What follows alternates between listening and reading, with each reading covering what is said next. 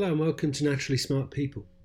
What would be the toolkit or the ingredients for future planetary life? What are the things that we need to think about and bring together collectively that could help us to overcome some of the current impasses and actually begin to solve and uh, regenerate the environments that we live in for the better, both for uh, the human beings on on the earth and also for all other life forms.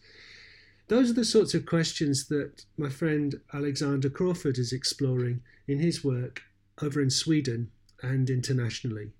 Um, I got in touch with him a few days ago and we recorded this conversation and then failed completely on my part to push the record button. So we had a second bite this morning, and I have to say, sometimes it's great to do it twice and have a second attempt because you actually get even better than the first time round. So thanks to Alex for sticking with it, and um, I hope you enjoy the conversation as much as I did this morning.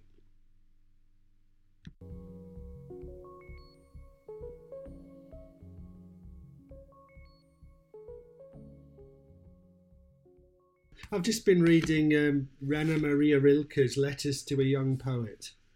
Ah, Isn't it- oh, that's Isn't it beautiful? It's just an extraordinary piece of work, and there's a lovely, a lovely piece in it that um, I came across talking about, really talking about an artist's life, but the idea not to calculate and count, to grow and ripen like a tree which does not hurry the flow of its sap and stands at ease in the spring gales without fearing that no Oh, summer may follow.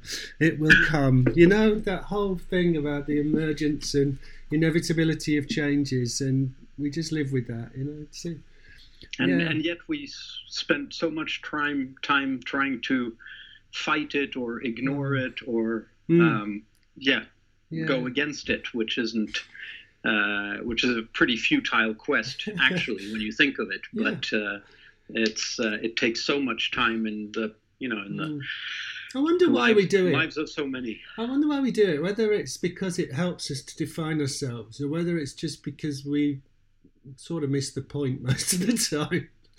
I think it's the latter. I think it's a bit of missed the point. Mm. Uh, Brian Arthur, uh, the economist, and uh, he's a you know systems thinker and uh, quite you know quite renowned. Um, unorthodox economist. yeah. Uh, he he held a speech about a year ago or nine months ago here, a presentation here in Stockholm, which I attended, where he had a beautiful, beautiful metaphor, which he talked about economics, but I think it's actually valid in other ways. He he he, he describes. You know, especially the quest of the researcher, of the of the intellectual, as Mm. basically, you know, an explorer or a mountain climber, and he describes how, in his domain, in economics, how and he described it very beautifully and illustratively how um, you know this group was would be you know you start you start down low and first you make your way through the rainforest or the jungle and um, you know and then you, you get out of woods but it's very foggy and uh, you don't really see much ahead and you don't really know where you're going but you keep progressing and, and then you gain a little bit of confidence you know we're making Mhm. progress we're making you know Mhm. we're climbing steadily and uh, you know day by day campsite by campsite we're you know we're we're getting there we're getting there and we feel that yeah this is almost it. But it's still foggy and cloudy and you can't really see your surroundings.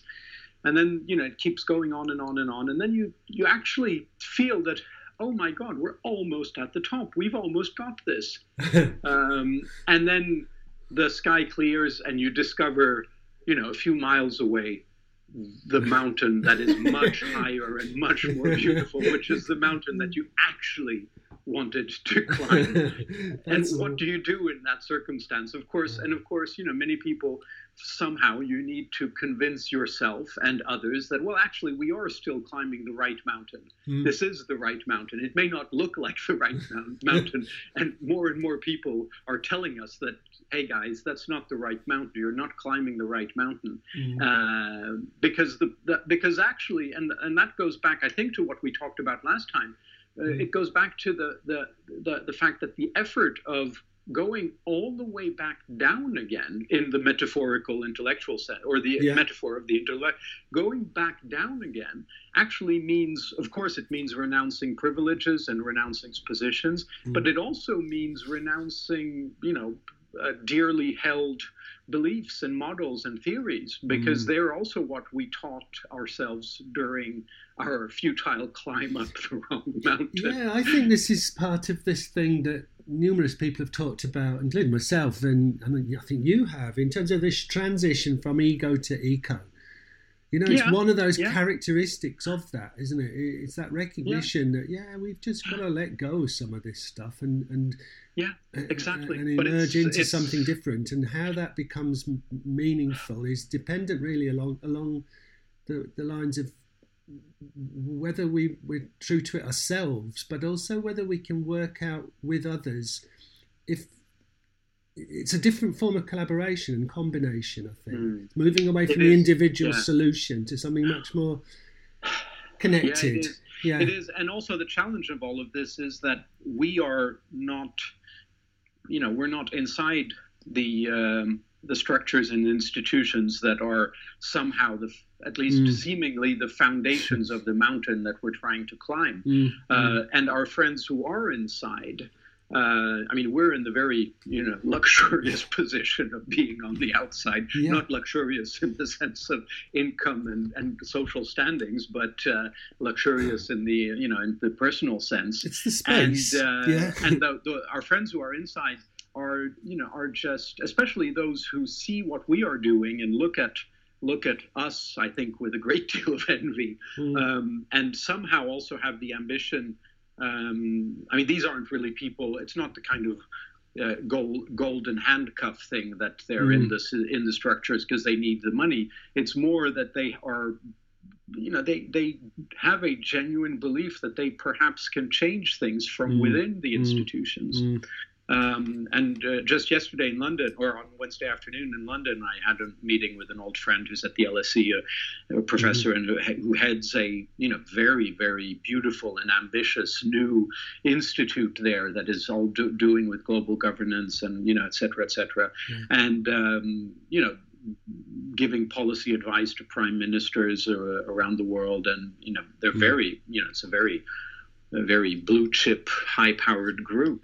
But you could feel that frustration constantly that, you know, what is it I'm doing? This is, you know, this, am I trying, when I try to push this machine or push this a little bit, nudge it in the right direction, and you feel the forces, the forces of incumbents and of, Mm. of, of, of structures just wanting to, you know, p- keep pushing it in the in the other direction. It's very strange, isn't it, that human beings have managed, in a matter of relatively short time, because I think this has come primarily since industrialization, um, managed to establish organizations and systems and structures which were, I'm sure, genuinely put together for good purpose Yeah, to make yeah. things better, but actually now are massively impeding a new Completely. iteration of change that's required.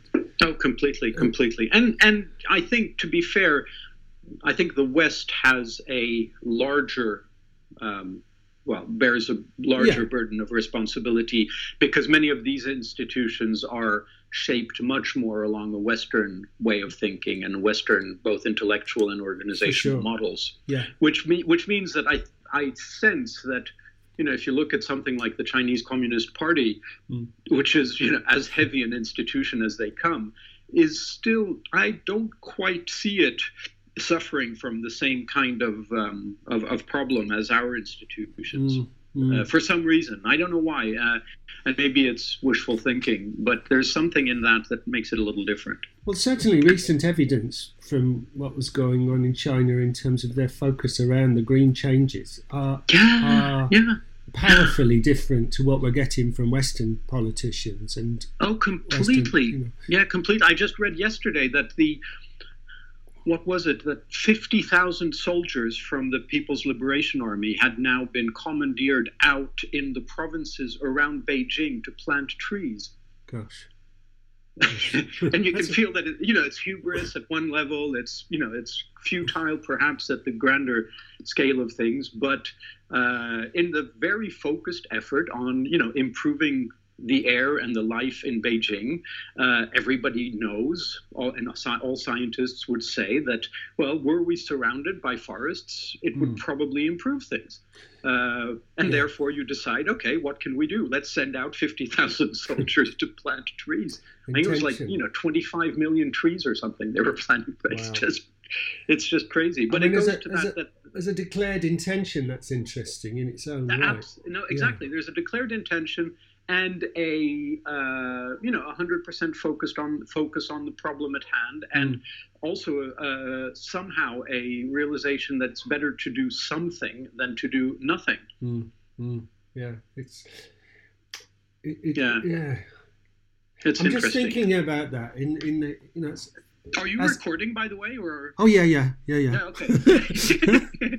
I was waiting. I was waiting. No, no, no, no. We're minutes, full, we're fully on board. You'll say, okay, let's. Uh, maybe we should focus on.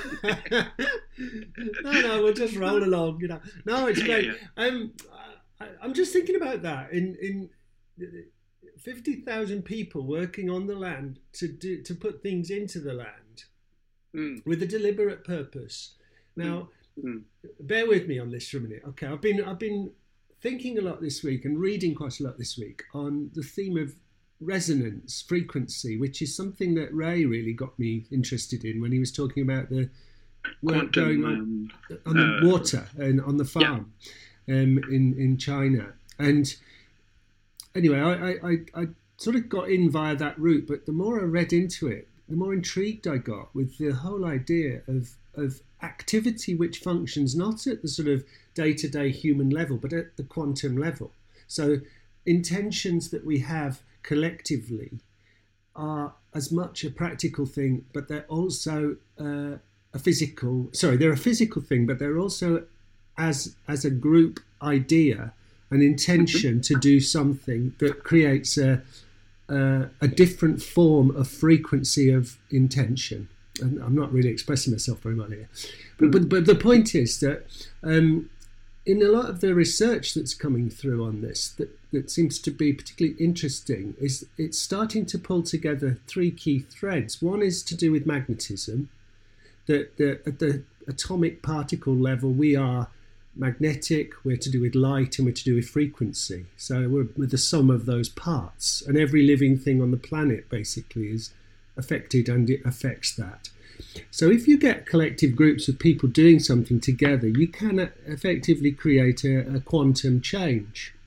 And and and it sounds a bit woo woo, really, but I think there's something really interesting in it, in that we get the feel of it sometimes. If you're in a crowd, like a football crowd or something, you get a buzz. Mm. Um, and that's focused around people attending to a match, for example. Yeah. Now, I can't see anything massively different for people focusing to a planting of a massive number of trees, that you wouldn't necessarily get a similar sort of cumulative effect, which then goes beyond the place itself. That's where I'm getting to. That these things yeah. then have a resonance that's way bigger than the immediate environment that it, ten- it attends to. And, yeah. I, I, and I'm sure that's something in your explorations into China you must have come across. I mean, the, the stuff that those guys are into in the in at the farm. Um, oh, completely. Is, and even even in other areas where you hear about initiatives where, um, I mean, uh, the my instinct when you hear about something that sounds a little mumbo jumbo in China is to say, oh yeah, but that's only. I mean, that's some some variation of traditional Chinese medicine or yeah. uh, you know uh, practices or something, and it's completely normal. I don't understand that because that's you mm. know that comes from a different lineage and a different um, uh, tradition and mm. and a different you know a different body of knowledge really about how the body works and how the universe works and how the planet and nature works and etc. Mm. But then sometimes you hear of initiatives that are actually you know that, that that don't come from China.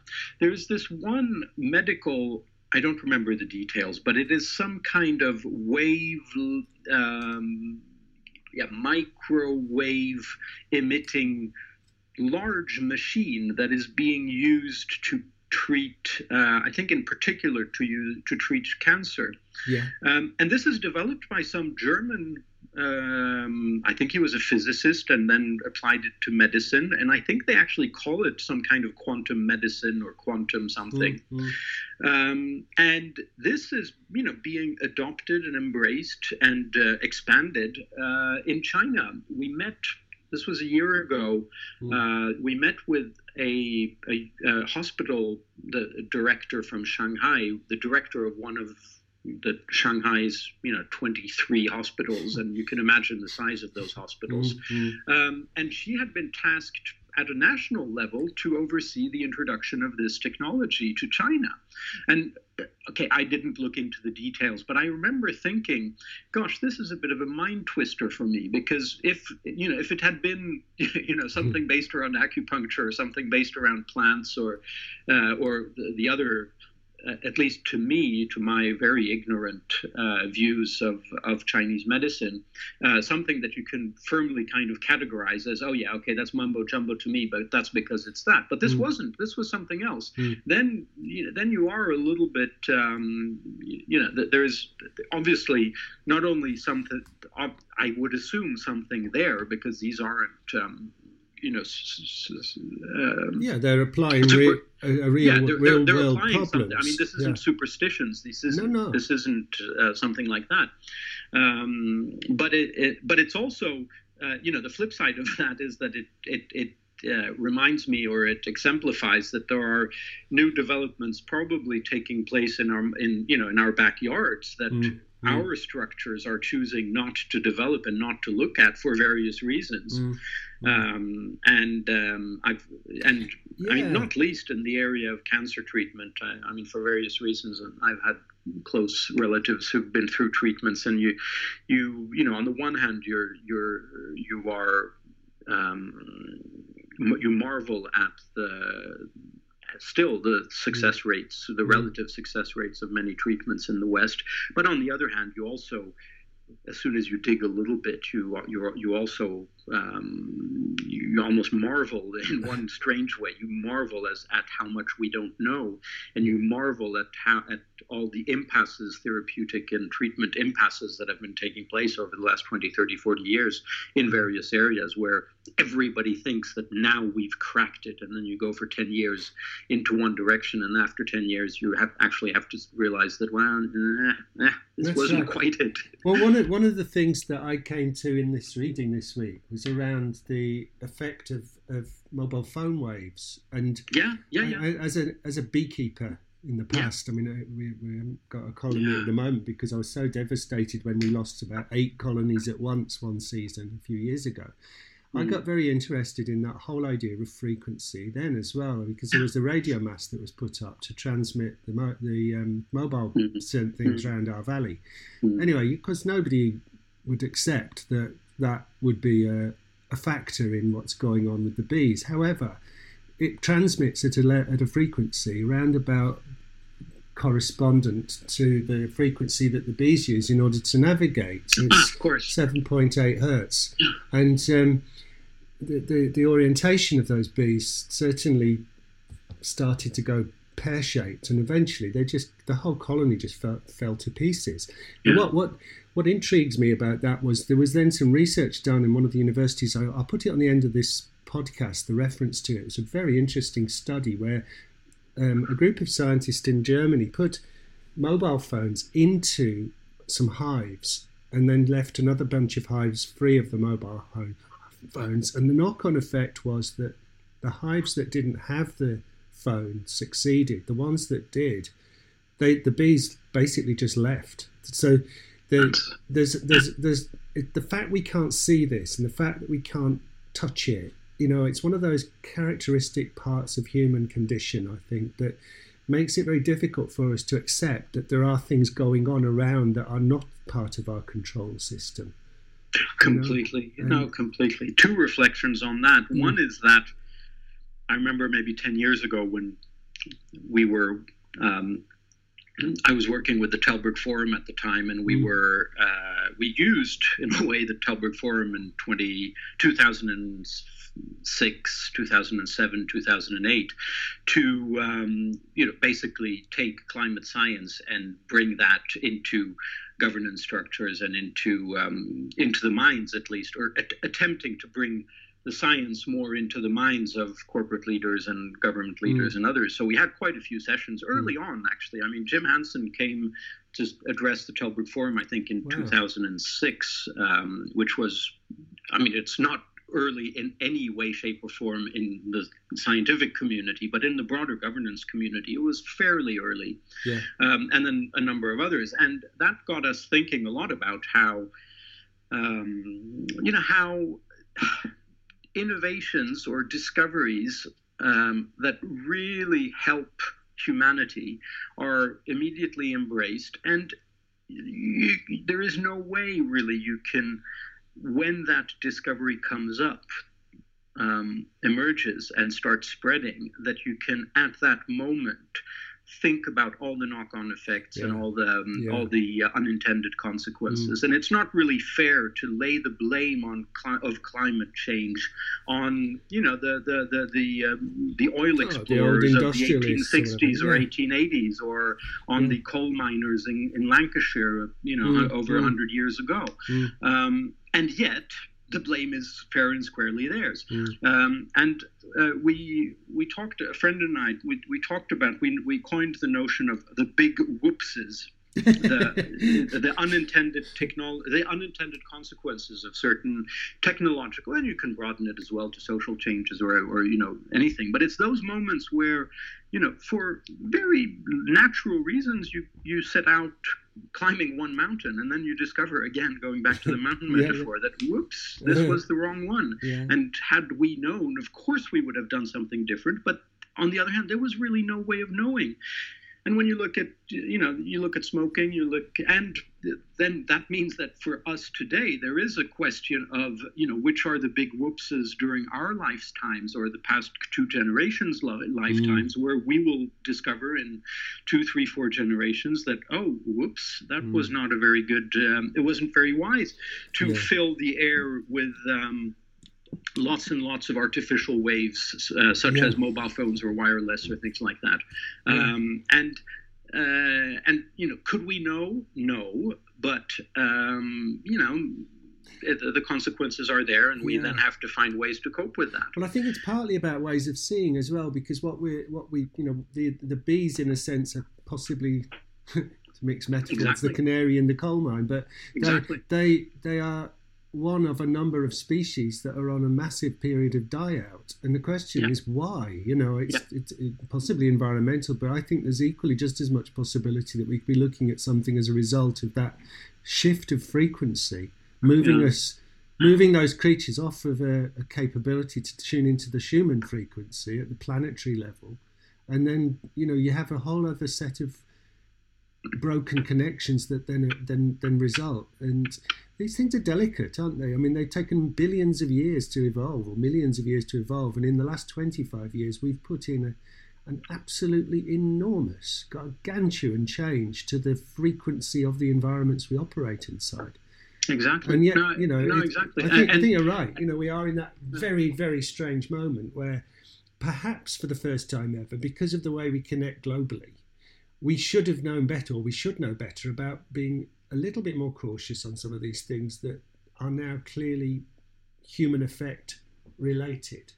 Yeah, um, no, so it's it's um, it's true. One other, um, at least a, a, an ingredient that's yeah. helped me think about these things is actually again going back to Brian Arthur and one of his books called The Nature of Technology, which is a very very good. Mm. It's kind of it's not a history of technology, but it's a it's a um, some something ology of technology. So it's um, you know the, uh, looking at what is basically technology, and um, he of course tackles the issue of you know why some technologies are adapted and embraced and others aren't um, mm. and what it is that makes us as individuals and collectives embrace certain um, certain technologies. And, and, he lands in a really interesting conclusion where he talks about that the, the technologies that we uh, embrace are the ones that, to use his phrase, are the ones that enhance our humanness. Mm. Um, mm. And the ones we reject are the ones that somewhere, somehow, at some level, for at least for a majority of people, feel you know non-human or inhuman.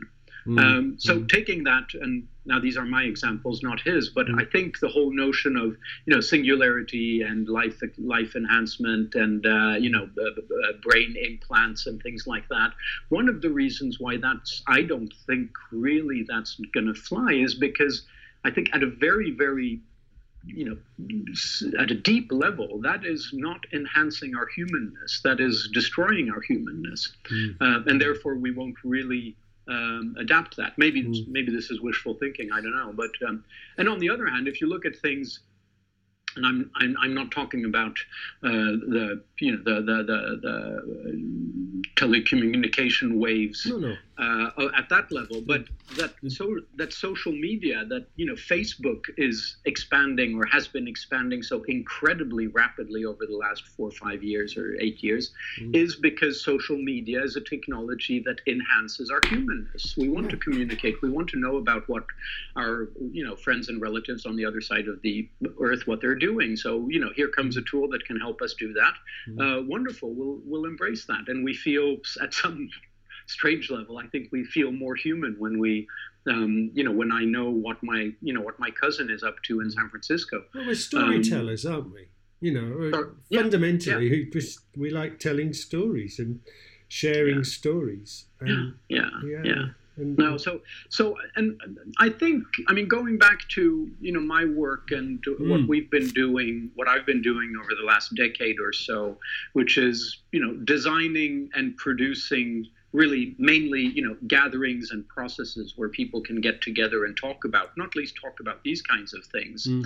Um, it's it's pretty obvious that the, that in times such as these, the need for arenas for uh, you know open explorative conversations mm. uh, enhanced by culture and music and dance and poetry and also enhanced by experiences in nature mm. are um, are such a you know powerful tool and in a way you could say that the if you if you look at some of these gatherings as technological innovations, of course they are beloved and embraced because they also enhance our humanness. Spending mm. time together, like we did in Millemont last uh, outside mm-hmm. Paris last year, was a deeply, deeply human experience. Mm. Um, and in that sense, of course, we love being in, uh, together.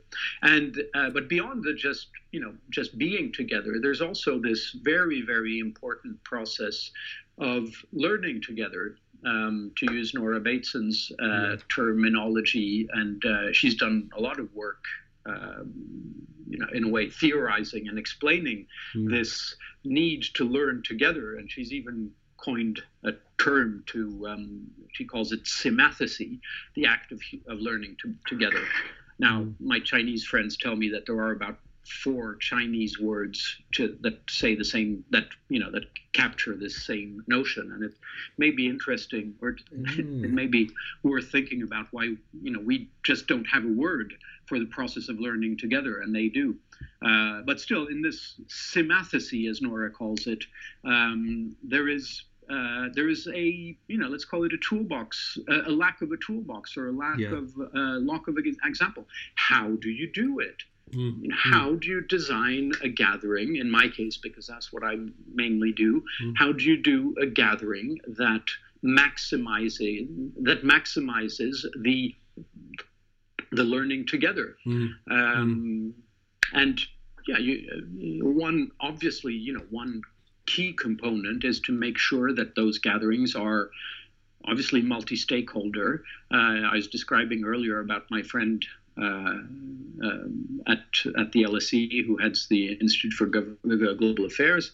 Um, he he really loves these kinds of um, you know uh, these kinds of uh, gatherings, uh, but it's very hard to convince the powers that be, the people at the top of the large institutions at national and global level, to take the time to actually engage in the act of learning together. Yeah, uh, as a methodology, you mean? It, it's it's an alien method, methodology. No, absolutely, yeah. um, and and it's also, I mean, it's it's. Um, uh, it's it's a uh, there's there are few you know historical cultural traditions where uh, at least that are on our or on my you know historical radar screen of anthropology of cultures where they had mastered the the the the the, the methods mm. to uh, learn together mm. Uh, mm. because it needs to be multi-stakeholder of course for you know gov- um, stakeholders from from from different areas. It needs, at an intellectual level, to be cross-disciplinary because we all know what happens if, yeah. uh, you know, economists only economists get together, only sociologists, or only um, you know physical chemists or chemical yeah. physicists, or you know whichever specialty you want to choose. Uh, but then it also needs to be and again, I'm using a Nora Bateson term, it needs to be transcontextual. And yeah. I guess that's what we're doing, for instance, with the Chinese, that we're, we're because that meeting is you know, it's it's not so much multi-stakeholder or cross-disciplinary, but it is very much transcontext, uh, transcontextual mm. because my context context and the context of of um, of um, my Chinese friends is is really quite different. Mm. If you if you dig in it, at one mm. level maybe it isn't, or at many levels it isn't. But if if you uh, engage in a open explorative conversation about bigger issues or about hmm. um, just talking about the future, you will soon discover that uh, your context and your your baggage is really very um, very different. Mm. Uh, and and and then of course you know designing the process by which you make sure that the time you spend together uh, enhances that um, that learning together um, or put it another way, that you try to design a process where you maximize the at least the potential for new insights to emerge mm. um, in all the different people.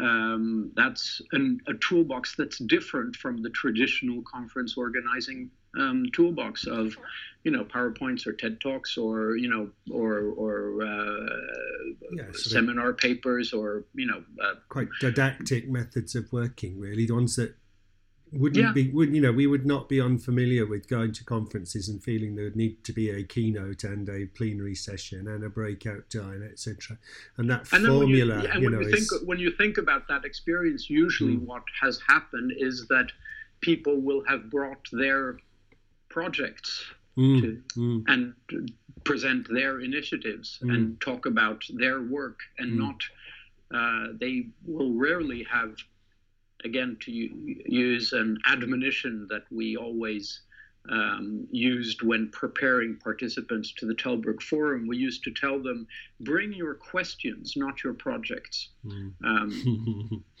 uh, and because, you know, there are plenty of avenues where um, or plenty of venues, sorry, of meetings where you go to pitch your project and pitch your and talk about your latest book. Mm. Um, but again, what we were telling the, um, especially the people who were writing books, was again that no, well, you don't come to our gathering to talk about your latest book. You come to our gathering to get the ideas for your next book. Yeah.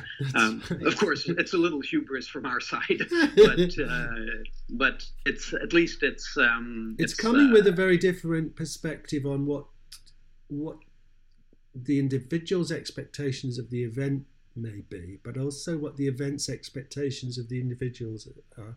The, the oh, thing, com- there's, a, there's a very interesting relationship change there going on, isn't there? From just a delivery mechanism yeah. into something yeah. quite different in terms of, no, and it's yeah. actually expecting people to trust trust the unexpected, to, trust into the into the yeah. into the exposure of not knowing what to do as much as knowing what to do or say.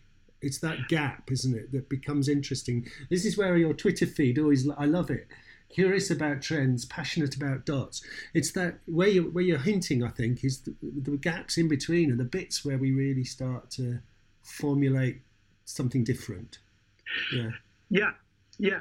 Because um, again, you know, going back just looking out around the world today, I mean, it's it's it's not looking good in so many areas. Mm-hmm. And one way of looking at it is to do what you know many of our friends not least in the let's say in the sustainability community or in the environmental movement is to say um, yeah this is what we've been saying for 20 30 40 years and people haven't listened. So maybe now they're starting to listen to what we've been saying and maybe now they will start adopting our recipes for um, for for change.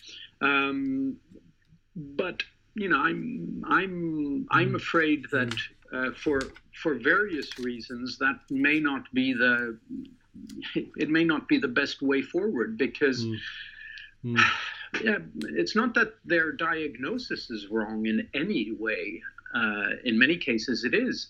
But uh, one, in some cases, especially when you come to the more, you know, the social systems, the human systems, the economic systems, their analysis is based on uh, empirical you know work or on uh, uh, on looking at the world such as it was you know 20 or 30 or maybe in some cases even you know 50 years ago mm-hmm. uh, and mm-hmm. the world has changed quite a lot since the 50s and 60s when you know many of the textbooks were written both the mainstream textworks of you know economic economy uh, mm-hmm. of economics and others but also the textbooks of um, you know global governance and political science and you know et cetera et cetera mm-hmm. and uh, and there you know the the world has changed so much that one needs to it's not a question of throwing all the old away, but it's having the really important conversation about what parts of the old do we need to carry with us as we progress, and mm. what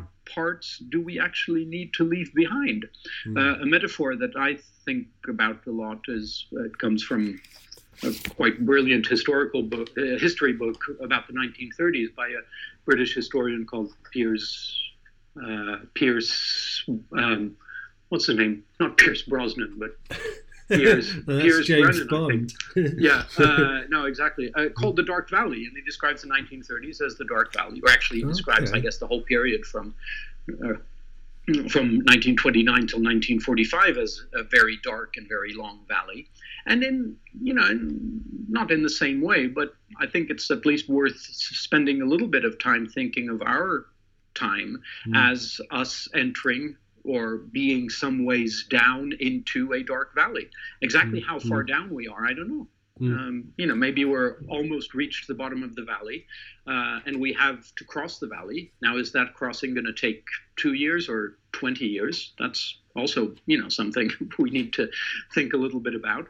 Uh, and perhaps we haven't even, we're a long, long, long way from the bottom of the valley.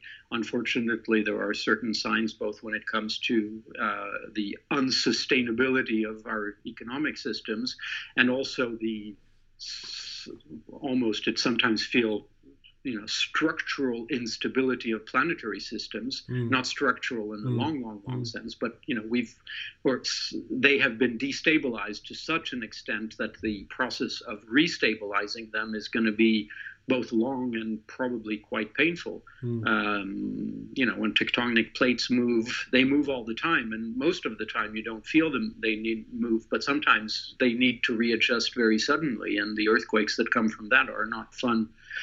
It comes for, back to that desire, doesn't it? For, to, to just picking that up, that desire for the, the, the, tension between control and letting go, as we said right at the beginning, yeah, is yeah, yeah. our our ability as a species, not just as individuals, to be able to collectively understand that we can let go and it's not going to all be disastrous. You know. No, no, I, and I, in some cases get, it's completely liberating. Yes, it's, it's it's you know it ushers in some of the you know greatest humans human achievements are usually accompanied by someone letting go of yeah. some um, you know some deeply deeply deeply held assumption and as soon as you let go of that of course you um, you you know you're you're liberated and uh, and and can start shaping the future in a completely new way. It seems to me, uh, Alex, that you, you, what you're sort of exploring here is that is is a little bit like what um, oh, what's he called Michel de Certeau, the guy who wrote the book um, The Practice of Everyday Life. It's a really interesting piece. I'm sure you've come across it, but he's yeah, talking. Heard of it, I haven't read it. I'll send you a link. Yeah. I think you'd love it. But but he gets into this idea of what he calls the operational concept. What is it that helps us to create a, a shared narrative of our urbanness? Because that's primarily what's populated the planet now is this sort of urban mind. And he talks about space, having a, a, a relational space, ourselves inside environments where we have the physical opportunity to explore something without the preconditions of the old stuff impo- imposing on it. So we share that understanding of space. And then the, the opportunity of thinking of it as a, as a moving system. So it's continually it's like a series of different planes of connection going on. They're not all mm-hmm. the same. There's no no assumption that we'll end up with a uniform view, but there's an understanding that these different tectonic plates, if you like, or planes, are all there, and we, we need to expose them better. And then the last bit is this sort of idea that there is a universal pattern then that we begin to explore together, which is the thing that holds it in in tension, in sort of critical tension. And de Certeau's work on that is really intriguing because he does it he, he explores the idea of gatherings as walking. So he walks the city with his with the people he works with. So instead of going hmm. into a room, they would walk and hmm. talk, a bit like we did in the hmm. forest at Millemont, you know. Exactly. Uh, yeah. and, and, breaking from the conventional places itself opens up part of that toolkit. I think, does it not? You know, the the, the, the ingredients that you're talking about. The, yeah, I yes, uh, no, uh, completely because it is you know go, uh, going on with them you know pushing that metaphor mm, mm. maybe further than it carries but the metaphor of the dark valley and of yeah. the you know our little group of band of brothers you know, maybe there are seven billion of us, but it's mm-hmm. still a relatively small group in the wider scheme of things that mm. are needing to, um, you know, we're going to need to cross that valley to get down in that valley and cross. And and you know, we know that there's another side, and I think we all carry within us the hopefulness that, of course, there is, um, you know, that we will we will emerge um, and start climbing up again. Mm. But uh, there, that that really, to me, that that that awakens, you know, four that brings you know four crucial questions where the first is the one i was alluding to earlier that you know the question of what do we need to leave behind uh, when we pack our bag for this crossing? What you know what intellectual constructs what models what technologies even though abandoning an existing technology has proved throughout history to be something very very difficult. Yeah, uh, yeah. there are very few examples of us uh, uh actively renouncing to use a technology that has been um, invented um, which in many cases is probably a good thing, but in other cases may not be a good thing. But uh, so, what do we leave behind?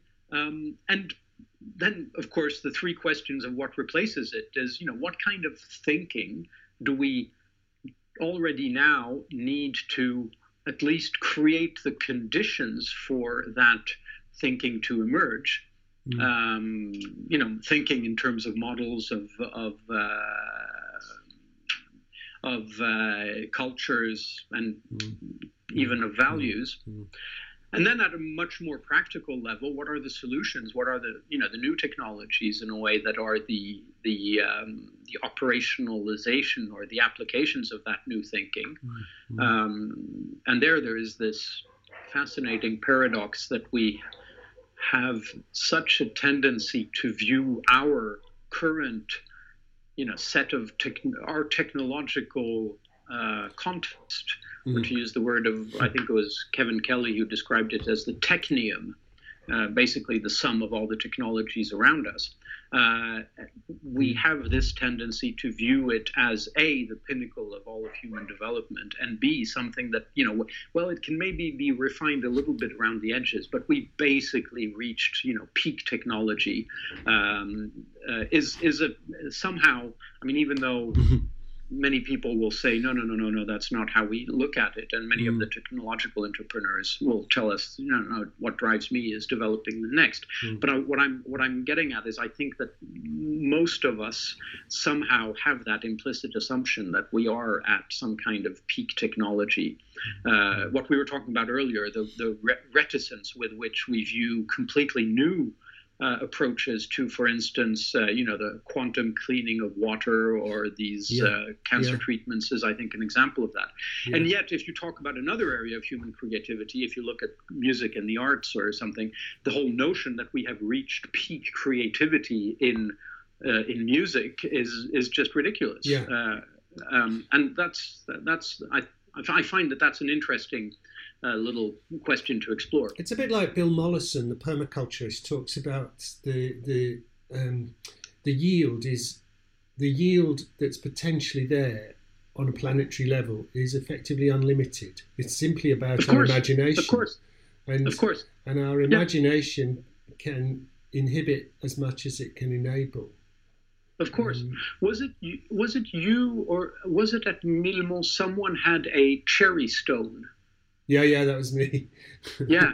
Yeah, yeah. and th- that was so powerful just mm. thinking that that little piece little thing that you had in your pocket mm. was actually could actually potentially and this isn't science fiction i mean potentially yeah. the yield that can come out of that one cherry stone mm. is in, is infinite yeah you know it, it's simply a question of the conditions into which it's curated almost you know yeah and, yeah exactly and, exactly and that that's uh, that's yet again another I don't want to call it an attack on the environmental movement, but it's an unanswered question to the environmental movement mm-hmm. and mm-hmm. the sustainable, let's call it the sustainability crowd, who have mm-hmm. been you know, talking about this notion of limits and that everything is limited, and yet, you know, the cherry stone in your pocket shows mm. that well, there are some things that are not limit that well, are limitless. I mean, look at it from just asking the question of nature. If nature considered itself to be limited, then probably we wouldn't have got much further than a green glob. You know, exactly, it, exactly. it seems to me there's a whole yeah. sort of insanity to nature that's an illustration of what we could do potentially the the you know okay okay we'll create a tree nah to hell with that we'll create a yeah. thousand different types of trees you know yeah. Uh, you know yeah. the whole thing is like just utterly about imaginative possibilities and no oh completely and and and, uh, in that process, you need the new content, the new concepts. You yeah. need, like, you know, Elinor Ostrom comes and talks about the global commons. Yeah, yeah, I get that. That's a that's a concept that that that to me helps mm. me understand how you know the, the whole notion of stewardship and uh, even you know global government governance and global policy and mm. everything is is enriched by that by by an, an innovation if you like like her yeah, uh, the open open systems are clearly a, a, really interesting new way of thinking about common yeah. shared practice. Yeah, yeah. no, and, no, completely, completely. Without without getting wrapped into the preoccupations of intellectual property and and ownership at yeah. a point where you know those are really not the things in a sense that the human effort needs to be focused on at this point. no, absolutely. no, uh, absolutely. Yeah. No, so there, there is that need for the new thinking. Then there is there is, you know, as I said, the need for the new solutions, the new technologies, and mm. out of mm. out, and they will come probably now not out of the old thinking. Um, there are numerous wonderful inspirational quotes of the limitations of applying old thinking on new problems. Mm-hmm. Um, pick, pick, pick, whichever Einstein quote you like. Um, but uh, but uh, that, that's the second well, in, in my case, that's you know an important that's a, a, an important third question. Um, you know, where do those uh, solutions emerge, and what can the wider we do to make them spread, and also what can the wider we do to ensure that we don't commit too grave new big whoopses. Um, we will we will make them because uh, you know, the, the, that's almost part of the whole yeah. the whole equation. Mm-hmm. Um, but just making them in such a way that it minimizes the damage on you know on coming generations and in many cases on present generations mm. as well. Mm. Yeah, really... and then of course the fi- the final question, which is perhaps you know the one um, the the one that where our work and my work mm, kind of mm. tries to come in is is around leadership and who are the leaders mm. uh, who will help uh, lead this little band of seven billion humans em- embarking on the crossing of the Dark Valley. Mm-hmm. Uh, you know, who are they, and uh, how can we help them grow, and how can we help them step up, um, mm-hmm. and how can we even there somehow leave behind in a not in a literal sense, but leave behind in a in a metaphorical sense the leaders that won't be able to help us through the crossing. Mm. Um, mm. So it's it's uh, that, so that becomes a, a, a, very you know much, a very dri- a strong driver mm. uh, and a strong motivation, and also an area where I should say that uh, with the new for me new Chinese friends that I've been working with and and new ch- new friends that we've been mm. making mm. uh, are you know very much uh, part of the same journey. They come at it from a different context, as I was talking earlier, yeah, and yeah. and um, they there are obviously as many flawed parts of their paradigm as there are flawed parts in our paradigm.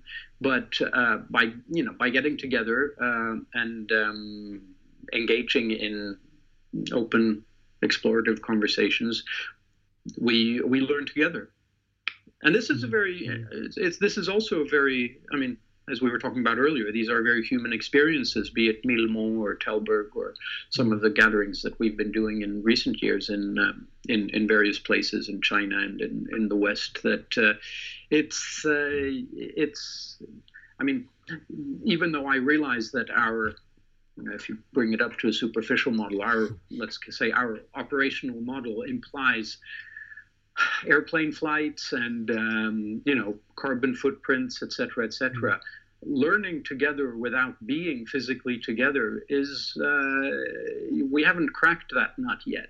No. Um, and in a way, it's not very strange because um, you know researchers tell us that uh, communication between two, two human beings is uh, what is it? You know, 55% is body language, and another 37% is intonation and tone of voice. Mm-hmm. Uh, and then 7% is the content of the communication, the actual substance that's being communicated. Mm-hmm. And, uh, you know, if you have, like you and I on this uh, mm-hmm. Skype call, um, yeah, the 7% are there, and part of the voice intonation, uh, even though, you know, our senses aren't really attuned to feeling all those senses, all those intonations when you're not together in the same room. Mm-hmm. But the 55% of body language are not there. Yeah.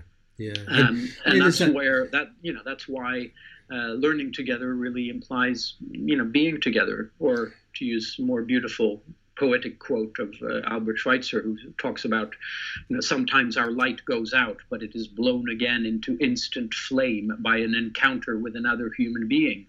And when he says encounter, um, he means encounter. It's not a mm. Skype call or a, or a, or a hang or a being on a Google Hangout together. It's a consciousness thing, now, isn't it? It's it's it's it's being in an environment together and feeling what happens. Yeah, uh, completely, that, completely, that... completely. It's it's the it's the beautiful another. God, I, I feel like I'm a quotation dictionary, but, but a, a, line from uh, Maya Angelou, which I absolutely adore, is when she talks about how, you know, people will always forget what you say, people will always forget what you did, but people will never forget how you made them feel. Um, mm. And mm. Uh, that's that's the in a way the the the, the toolbox or the laboratory or the you know whichever figure of speech you want to use. Uh, I, I, know mm. as I'm sometimes fall too much into the overly masculine parallel to the toolbox which is a bit of a strange, strange thing since I'm the most unpractical person there is when it comes to using tools. Uh, but still, the, the, toolbox for creating the learning together, for mm. creating mm. um, is uh, is there to be.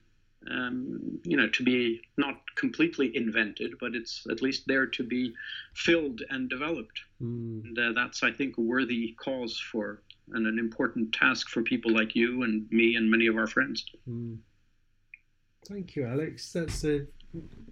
I think that's a lovely ending, actually, for the, for the conversation, yeah, isn't it? yeah. Because it gives us Yeah. a sort of point of departure to go away and have a think about, well, what, what would we put in that imaginary toolbox or that real Hmm. toolbox as we go forward now?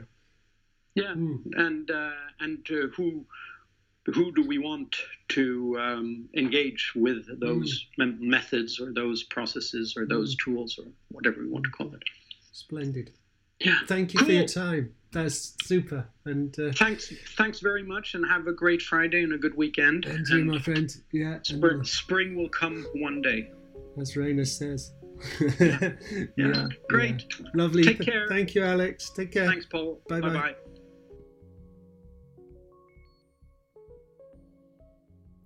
So, thank you to Alex Crawford for spending time with me twice this week to make this recording. It's much appreciated. Um, thank you for listening. I hope you enjoyed the show. And uh, if you have any feedback or comments, please do send them in. It's always good fun to hear from people in different parts of the world in terms of your response and what you think we could perhaps do next in future programs. We've not long ago set ourselves up on on uh, Patreon. You can go and give us a bit of sponsored support if you want to for the price of a cup of coffee a month. It just helps us to do the necessary stuff in the office and be, do do the recordings and buy the gear we need and such like. Um, so please go to uh, www.patreon.com forward slash Paul Clark and you can put in a little donation if you feel so inclined. Tell your friends and family, pass them uh, pass the word around. Please review us on iTunes if you haven't done so. Um, good, the bad, and the ugly. It's always useful. Um, thank you to Andrew from the boats for the music. Um, thank you to all of you guys for listening and sticking with us in the last few months. We've got more to come on series two, and we are soon to give an announcement about the new book. So I'll do that probably in a couple of programs' time when things are finished and Hannah's done the necessaries in the office in terms of getting the graphics sorted and what have you. Okay, have a great weekend. Thank you for taking part in Naturally Smart People. Talk to you soon. Goodbye.